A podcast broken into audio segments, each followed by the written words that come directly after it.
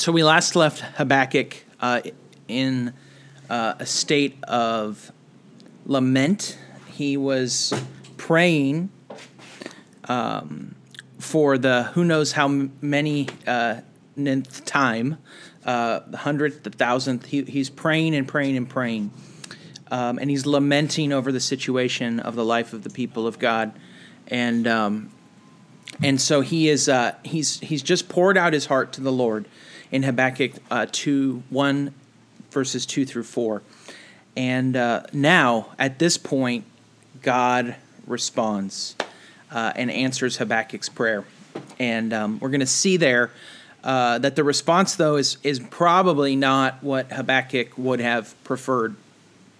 Um, and so let's do this. Let's pray. Uh, let's ask for God's help and his presence, and uh, then we'll, we'll dive in.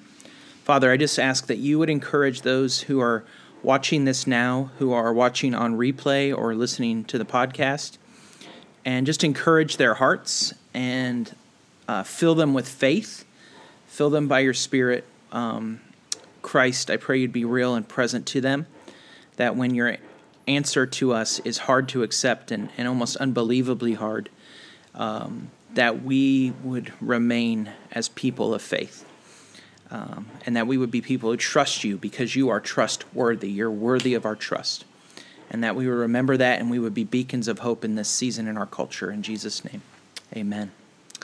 Um, so let's recap. I'm going to read Habakkuk one, one through four, um, and then we'll get into how God responds to Habakkuk. So Habakkuk one one, the pronouncement. Remember, we talked about how that word actually means burden, that ha- the prophet Habakkuk saw. So this Habakkuk is a prophet, is a man with divine clarity in a season of clouded vision, or a culture of clouded vision.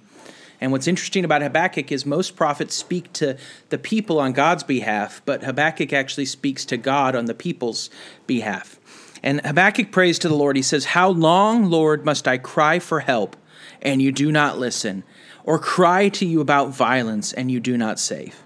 Why do you force me to look at injustice? Why do you tolerate wrongdoing? Oppression and violence are right in front of me. Strife is ongoing, and conflict escalates. This is why the law is ineffective, and justice never emerges. For the wicked restrict the righteous, therefore justice comes out perverted." So we saw there that this is the pattern of, of faithful protest. Um, to to ask uh, the questions of God that are already in our hearts, questions like how long and why, and to bring those things in faith before the Lord. We see that even in the questioning, even in the lament, even in the complaint that Habakkuk is praying here, that he is exercising um, radical faith, because yet again he's he's going down on his knees and he's going to the presence of the Lord and asking um, for God to respond. And so even when we, we feel like we can't pray anymore, we have nothing left to say, that God's not going to answer, um, to continue to go into his presence, as Habakkuk does here. And so he goes he goes to the Lord, and, and the Lord the Lord's answer is not uh, the most comforting response in the Scripture. Um, I'm going to read Habakkuk one five through eleven, and then we'll then we'll chop it up a little bit and, and talk about what it means. Uh, God says, "Look at the nations and observe. Be utterly astounded, for I am doing something in your days that you will not believe when you hear about it. Look, I'm raising up the Chaldeans, that bitter, impetuous nation that marches across the earth's open spaces to seize territories not its own. They are fierce and terrifying. Their views of justice and sovereignty stem from themselves. Their horses are swifter than leopards and more fierce than wolves of the night. Their horsemen charge ahead. Their horsemen come from distant lands. They fly like eagles swooping to devour. All of them come to do violence. Their faces are set in determination. They gather prisoners like sand. They mock kings, and rulers are a joke to them. They laugh at every fortress and build siege ramps to capture it. When they pass by the like the wind and when they sweep by like the wind and pass through, they are guilty, and their strength is their God." So what we see here is that God responds finally to Habakkuk's prayer, but he responds with an unbelievably difficult answer. Um, and we've all been there. You've been there. Maybe uh, it was a dark uh, medical examination room when you got the diagnosis, or when um, through a person sitting across the desk from you, or you got a message in your inbox, or sitting in your living room, or on the phone. You got an answer, and God answered your prayer. God responded to your request, and his answer was a bitter, hard, and difficult thing for you to accept. And so the questions that Habakkuk's confronting us with, and that God's confronting Habakkuk with, the Lord is confronting Habakkuk with in this text, are the questions of how to respond when we pray for God to stop the spread of the coronavirus and he says no. Or what if we pray for God to save or protect our loved ones and he says no? What do we do if we pray for God to provide for us financially and we end up going bankrupt? What do we do when we pray for things to get better and God's answer is that it's going to get much worse first? How do we respond in these types of seasons? Um, because this is what life in this world is like. Often we pray and the opposite happens. How do we respond in those times? When the reality doesn't seem to align with the image of our Father, who's promised us all good things, and with the reality of our Savior, who says, if we ask anything in his name, he'll, we will receive it. These types of questions, these, this is what Habakkuk is wrestling with in this passage with God's answer. He has fasted, he's prayed, he's poured out his heart, he's begged God, and finally God's responded. And, and God's God's people, the, the the the king of God's people, all all of the leaders of God's people, um, after the good King Josiah, um, have abandoned Josiah's ways and Josiah's worship and Josiah's righteousness, and and the the revival and the renewal that had happened under Josiah has withered um, so much more quickly than he could even have, have imagined. Just like um, the prosperity of our culture has withered and, and dried up so much more quickly than we could have even imagined, just with, with this massive upheaval. Um, and and God is is is responding now to Habakkuk's prayer in, in the first three verses, uh, chapter, excuse me, verses two through four of chapter one, and his answer is not exactly a comforting answer. Look what he says in verse five. He says, "Look at the nations and observe and be utterly astounded." Um, there, there, uh, there are four uh, imperatives in this first uh, line of the verse. Remember, we talked about how Habakkuk is uh, Hebrew poetry. It's got the jagged edge line on the side, um, whereas narrative would be something like this, where it's all block text right here. Um, and so Hebrew poetry uses a, a poetic device called parallelism, and it and it uses an, a unit of, of text called the line. And so this first line of text says, "Look at the nations, observe, and be utterly astounded." Um, and and there there are four, actually four, um, plural imperatives here. Um, so this is a message that God is giving through Habakkuk to the people. They're plural commands. You all look, see, be astounded, observe. Um, and and the, and the reason uh, for that is given next, the next line. Why? Because I am doing something in your days that you wouldn't believe if you heard about it. Now, sometimes we, we read this verse and, and we use it as like a, um, God is going to do something unbelievably good, that the best is yet to come. Um, and that is true in an ultimate sense. That is true that in the in the final sense, yes, the best is yet to come. Um, that that that what's in front of us is going to be immeasurably better than what's behind us. But God's answer here is for the more immediate future. And his more immediate answer for the immediate future is that the unbelievable work that God is doing is going to be something that is not what Habakkuk wants to hear.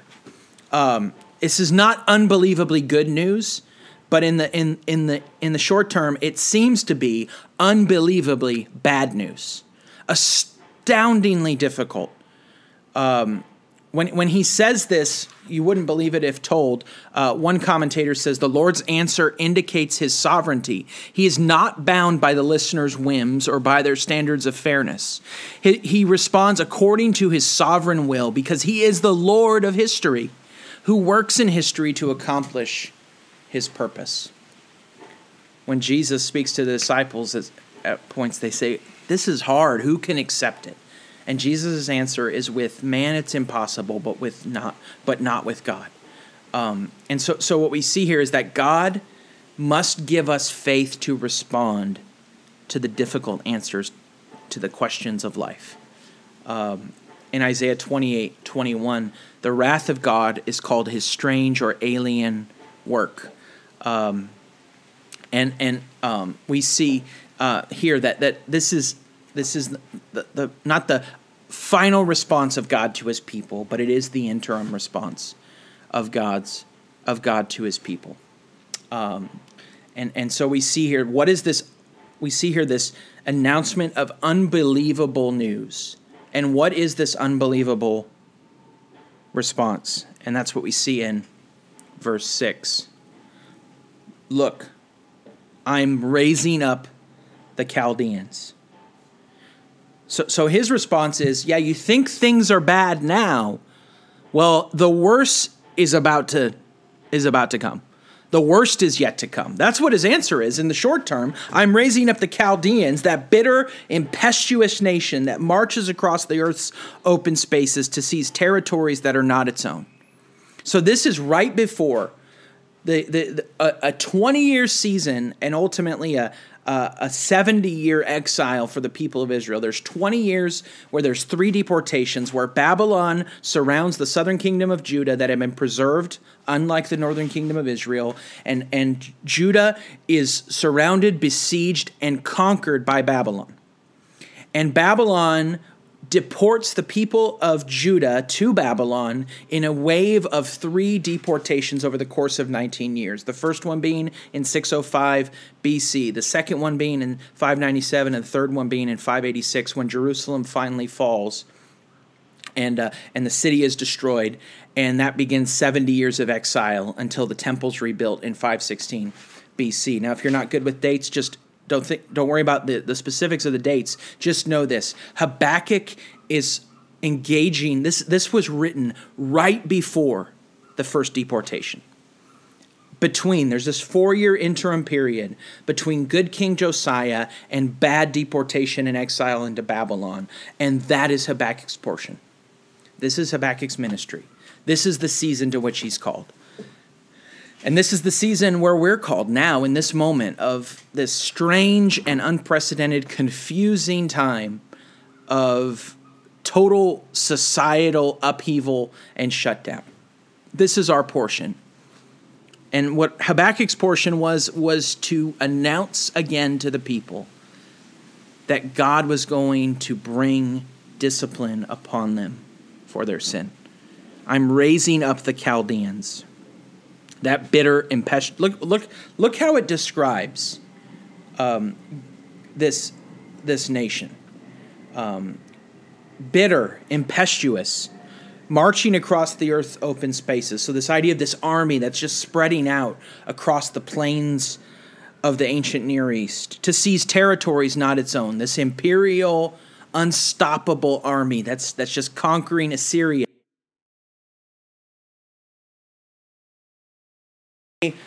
Are uh, verse eight, their horses are swifter than leopards and more fierce than wolves of the night. Their horsemen charge ahead. Their horsemen come from distant lands and fly like eagles swooping to devour. So this idea, this is like in the modern era, it's like tanks and, and internet, you know, um, hacking or whatever the, the most current method of modern warfare would be. This the, the Babylonians are technologically advanced, they're militarily powerful, and they are um, ruthless in the execution of their vision of dominating the known world. Verse nine, all of them come to do violence. Their faces are set in determination. They gather prisoners like sand. So you think of sand, like Abraham, you know, the promise of God to Abram that his his descendants would be like the, the sand of the, the seashore. Um, you take a handful of sand, how many grains is that? And they, they're just they're just shoveling prisoners like so many grains of sand into their capti- into captivity and into into imprisonment and conquest. Verse ten, they mock kings, and rulers are a joke to them. So so powerful rulers that come against them and say, hey, um, you know, we, we, we are going to stand against you. They're just like, yeah, they just they just laugh it off, and they, they just wipe the floor with them. The rulers are a joke to them. They laugh at every fortress and build sh- siege ramps to capture it. They sweep, then they sweep by like the wind and pass through, and they are guilty. Their God is their strength. Um, and so, so what, what the Lord is doing is saying, you think this is bad. I'm going to bring something that you wouldn't believe if I would told you. I'm going to bring the Chaldeans, the Babylonians. And in case you didn't know, they're even worse than you could ever imagine. This is not good news for Habakkuk and the people at this point. Um, Their strength is their God. This is the, the, the survival of the fittest, the Darwinian ideology, the secular idolatry, that power is prominent and most most prominent and preeminent, that might makes right, um, that that winning is all that matters, that getting back at your enemies and, and defeating them and, and owning them is all that matters. This is the ideology of the pagan nations aligned against God's people. And Habakkuk hears this, and I, I just wonder when he first, when he first heard this, when Habakkuk first heard this, I just wonder how I just wonder how he processed it, because God finally responds after however much he's poured out his heart, he's fasted, he's prayed, he's sought the Lord, and God finally responds directly to Habakkuk. And this is the answer. This is God's plan. The, the Babylonians are God's chosen ones. And, and we see there the juxtaposition and the reversal of, of the choosing of Israel and then the, the, the, the discipline of Israel through the choosing of Babylon. What do we do when, like Habakkuk, we ask God for help and his answer is unbelievably hard and unbelievably painful? Where do we land when we're falling? Where do we go when our heart's breaking? Well, I think uh, in the context of Habakkuk and the context of the scripture, we can find three places of hope in a difficult season. Three places of hope in a difficult season. So when the answers that God gives us are answers like he gives Habakkuk here, three places of hope. The first place of hope is that God is both sovereign and good. God is both sovereign and good. That the ver- the very fact that he is raising up, verse six, I am raising up the Chaldeans, shows that even the most authoritarian, ruthless, powerful empire on the globe is subject to the sovereignty of God. That that though this is a difficult answer to accept, the comfort in this is that it is not beyond the scope of the sovereignty of God. That's good news. The good news is that no matter how bad things are, that they are not beyond the controlling power of our God. Now that would be scary and terrifying, except for the fact that God is not only sovereign, but he is good. Um, now, now, in terms of God's sovereignty, someone sometimes the question comes, and I, I get it, uh, why why people would ask this is, well, if God is sovereign over the, the Babylonians, if God is sovereign over the, the the bad things that happen in our lives, if God is truly in control, how is God still good and righteous? Um, Uh, John Calvin commented on this verse, uh, Habakkuk one, uh, seven, and said, the worst of men are in God's hand, as Satan is, and yet God is not implicated in their wickedness. So God is sovereign, but he's also good. Some of you know the story of Johnny Erickson Tata, who um, as a teenager had a, I think it was a diving accident and broke her neck and is quadriplegic. And I, wrote, I read several years ago, um, I guess a long, many years ago now, read one of her autobiography uh, autobiographical books, and um, she tells the story of of in the early days of that, um, just in the darkness of her hospital room, just clinging to the hope and saying to herself over and over and over, God is sovereign, God is good. God is sovereign, God is good. This circumstance, my broken neck and my paralysis, God is in control of that, and he did it for good. That he is good in and through that circumstance. Whatever you're going through, whatever the answer is, God is sovereign in it, and he is good in it. How is he good in it? Well, I think that brings us to a second place of hope in a difficult season. First is that God is sovereign and God is good. And secondly, that his goodness takes the shape of severe mercy. That God allows temporary suffering for an eternal outcome. That God allows temporary suffering for an eternal outcome. Remember, this is just the first answer, and this isn't the end of the book. And the first answer to your situation might be unbelievably hard, unbelievably painful. The first answer to God's, uh, the first answer to our intercessions for the, the, the world and the church in, in this season may be unbelievably painful, but it is always merciful. And sometimes God's mercy is sweet, and sometimes his mercy is severe. One writer says, the ruthless Babylonians are only an intermediate solution to the problem of injustice. Even though they are God's agent against a corrupt Jerusalem, for the Babylonians will also be destroyed. That God destroys the destroyer. God conquers the conqueror. And maybe you're in a season where God's answering you like this. Maybe our culture's in a season, and he certainly is, right? Like, at least for now, God hasn't said, okay, I'm going to stop the spread of the virus. Things are going to go back to normal. Economic prosperity is going to going to be, you know, mo- mo- mowing and blowing like like it was. The, the you know, S and P five hundred is going to be back up to breaking three thousand, and everyone's stock portfolios are going to be, uh, you know, way up in, in, in the, the growth, growth areas and positive percentage gains.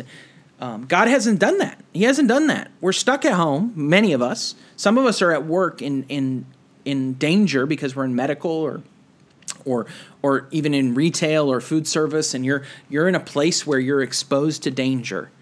And we're watching the death rate and the, the infection rate of this disease spread constantly. And it's just bad news, bad news, bad news. And so at the very least, on March twentieth, twenty twenty, God hasn't answered our prayers for mercy the way we want him to.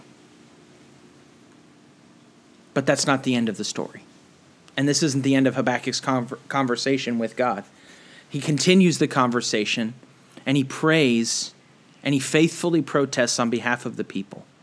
Like Moses, when when on the mountain in Exodus thirty-three, when God says, you know, I'm going to wipe out the people and I'm going to restart with you. And Moses says, no, no, no, no.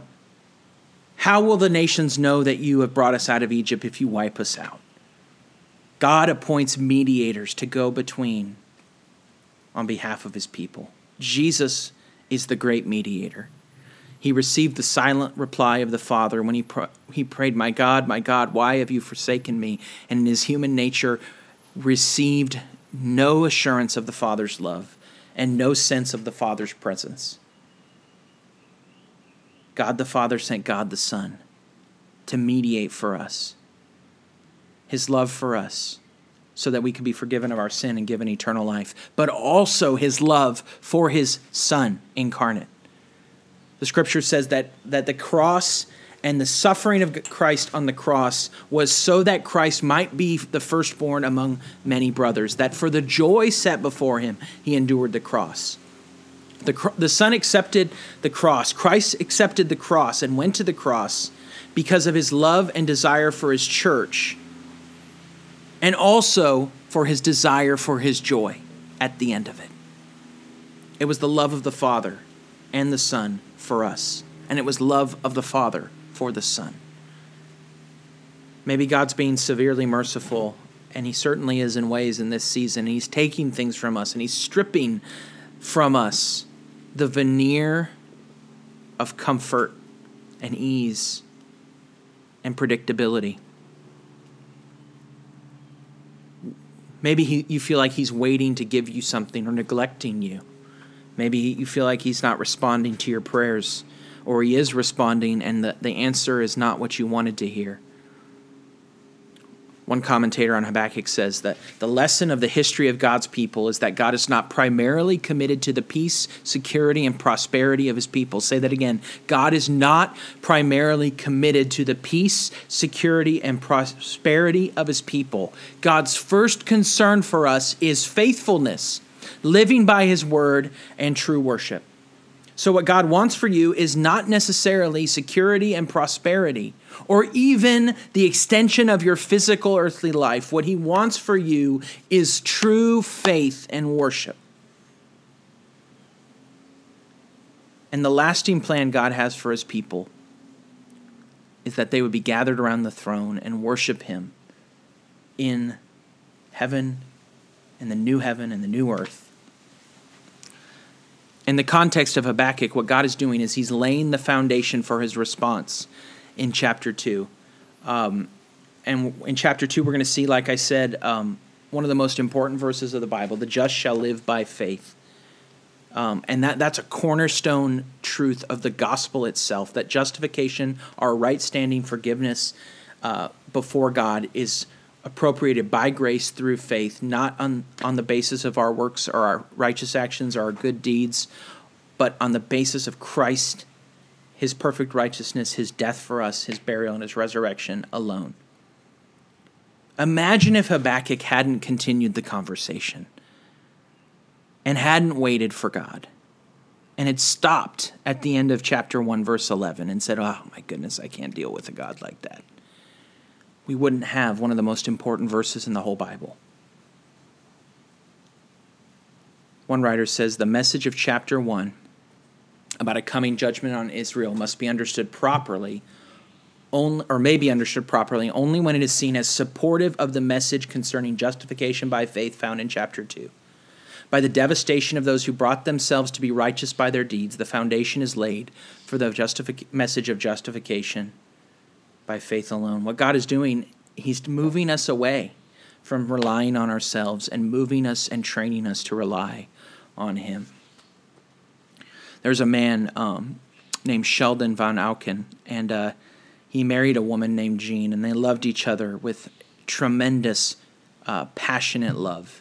They didn't even want kids because they just loved being together so much. And they, they went to Oxford, and they became friends with C S. Lewis, and um, through C S. Lewis and and um, their their their their journey and their season, they converted to Christianity. And Sheldon and his wife Jean began to grow in Christ, but Jean began to become closer to God than her husband. She she began to love God um, more than her husband, uh, and their marriage and their love for each other wasn't primary in her heart anymore. And then soon after, what happened is she got sick and she died.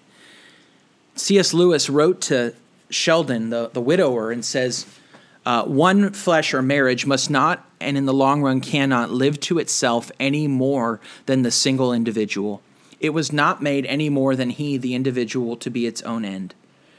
It was made for God and in him for its neighbors. One way or another, the thing had to die. The marriage had to die. One way or another, it was going to end. Perpetual springtime is not allowed. You were not cutting the wood of life according to the grain. You have been treated with a severe mercy. You have been brought to see how true and very frequent this is, that you were jealous of God. What's he saying to Sheldon von Auken? He's saying that he has, has made his marriage an idol, and he's worshipped at the at the foot of the altar of a created institution and a, and a created person, his wife and his marriage.